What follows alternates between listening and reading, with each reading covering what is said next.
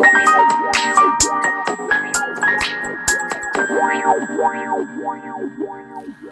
い。30代からのコマンド入力始まりました。第、えー、20、何回だ？今日は 25?25 だ。はい。25回でございます。10月25だからね、25ですね。一瞬日付、ま、あの、忘れてしまいました。えっ、ー、と、このラジオは30代に突入した社会人の私が仕事とは恋愛とは人生とはもがきながらも日々コマンド入力して戦ってる様をお伝えしているラジオです。初めからいきなりこけちゃいました。ごめんなさい。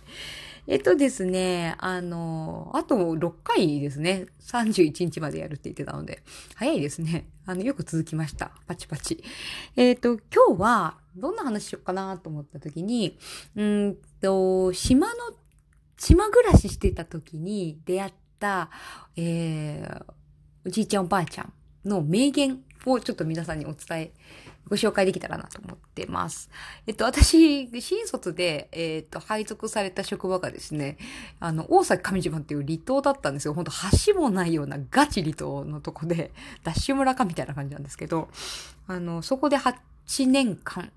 暮らしてまして、20代ほぼで、ほとんどその島暮らしをしてしまったという、あの、まあ、社会人生活スタートだったんですけれども、えっ、ー、と、福祉の仕事をしてまして、まあ本当におじいちゃん、おばあちゃん、80歳、90歳、中には100歳の方々もおられてですね、その方々とやりとりをしてたんですが、やっぱりね、80年、90年生きた方の、あのおっしゃられることとか、ふとえー、私とか若いもんに、えー、言ってくださった言葉とかむちゃくちゃ深い言葉多いんですね。で、私もうずっと離れて10年ぐらい経ちますけど、現場から。ずっとそのいただいた言葉とか、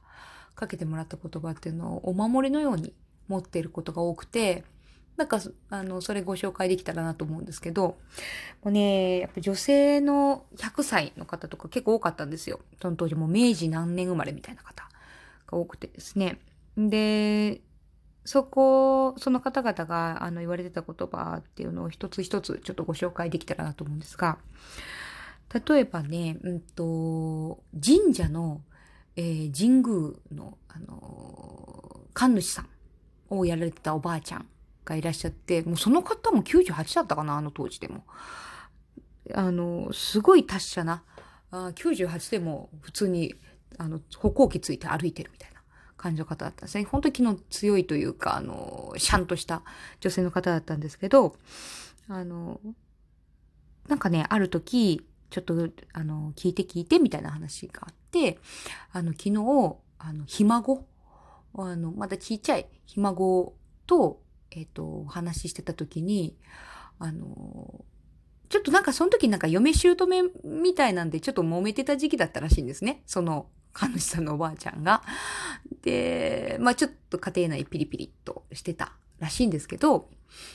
なんかその久々に会ったひ孫、もう島の外に暮らしてて、もうほんと数年に一回ぐらいしか会わなか会わないひ孫が、まだちっちゃいのになんかすごくドキッとするようなおばあちゃんっていうふうに、あのー言葉をふと投げかけられたらしいんですね。ちっちゃい子から。うん。で、それを聞いて、あの、すごいドキッとしたことがあったらしくて、で、その時に、その孫の、ひ孫の口から、そんなその大人びたというか、鋭い指摘を、出てくるなんて、あの、思ってもみなかったと。で、あ、これは孫の姿を借りて、神様から私にその言葉を届けてくださってるんだって思ったらしくて、で、ああ、これは、これは、って言ってすごい反省されたらしく、自分が傲慢な態度をとって神様がそれじゃいけないよって言うんで、孫の、あの、口を借りて、私に進言してくださったんだわって言って、あの、自分ところの家の神棚のところに行って、あの、すごい何回も、何、何時間も、あの、お参りしたのよ、みたいな話をされてて、その、ふと人の、人からもらう言葉でドキッとする言葉って確かにあるじゃないですか、普段の生活でも。で、それを神様からの提言なんだと、その人の姿を借りてっていう発想というか、まあそれの方がね、神宮さんだったからっていうこともあるんですけど、その考え方って大事だなって、その、たまたま、あの、偶然、その自分がちょっと悶々としてることがあって、たまたま指摘を受けたんだ。うん、で、あの、思わず大事に受け取るっていう感性ってすごい必要なんだなって思って。そういうのが、あの、そういう話を受けたことがあったりとかですね。で、あと、えっ、と、踊りの先生をされていた方がいらっしゃって、その方もね、本当に年を取られててもね、お綺麗な方なんですよね。本当に佇まいが綺麗な方で、で、いつもお着物を着て、デイサービスにお着物着てくるわけですよ。で、なのに、その、お高く泊まってるわけじゃなくて、本当に、あの、気さくな、素敵な方なんですけど、ある時、夏の暑い時に、朝の、えっ、と、お着物、えっ、と、浴衣ですね、着て、で、えー、裾にですね、大きな、えっ、と、絞り抜いて、あの、内輪かな？内輪とか、え風鈴とかの、え模様が描かれた朝の浴衣を着てこられて、わー、素敵ですねって、もう風流ですねって、この時期にあったお着物着て、おしゃれですねっていうことを言ったんですよ。たら、違うのよ、ハムコさんって言われて。で、私は、おしゃれをし、じゃなくて、おしゃれをしたかったわけじゃなくて、おもてなしをしたかったのって言われたんですね。で、その心は、そのおしゃれって自分のためにするんですよ。どうどう見てみてって着飾るっていうのって、その自分が満足するためにするものがおしゃれで、その、その方が心がけてらっしゃったのは、その夏の暑い時期に、あの、ふっとこう心が涼しくなるような、ああ、夏だねって見た人を目で喜ばせるための、そういう服のセレクトをされたんだと。それがおもてなしなのよって、私が服を、こういう服を選んで、みんなに見せることで、あ、いいねっていうふうに季節を感じれるねって思ってもらえるように。周りに対して、